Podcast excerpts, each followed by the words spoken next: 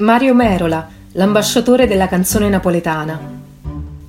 Nato a Napoli nel 1934, figlio del ciabattino del suo rione, stretto la Sant'Anna alle paludi, il cantante non si avvicina fin da subito all'arte, tanto che passa la sua adolescenza su un campo di calcio. In contemporanea lavora come scaricatore di porto ed è in quell'ambiente che si avvicina alla musica e al teatro, grazie anche al collega Salvatore De Lillo, Comincia a esibirsi quasi per caso, quando capita al Trianon di Napoli, a un concorso canoro. Negli anni 60 partecipa numerose volte al Festival di Napoli con brani che hanno stregato gli spettatori. E quando il successo nella musica è assodato, Merola si impegna nella sceneggiata.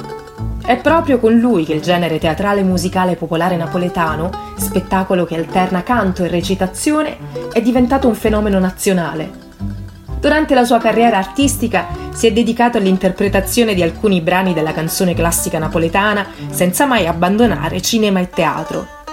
Figura indimenticabile per il popolo partenopeo, a Mario Merola è stata dedicata una targa commemorativa realizzata da Domenico Sepe, nata da un'idea dell'Associazione Culturale Sant'Anna alle Paludi.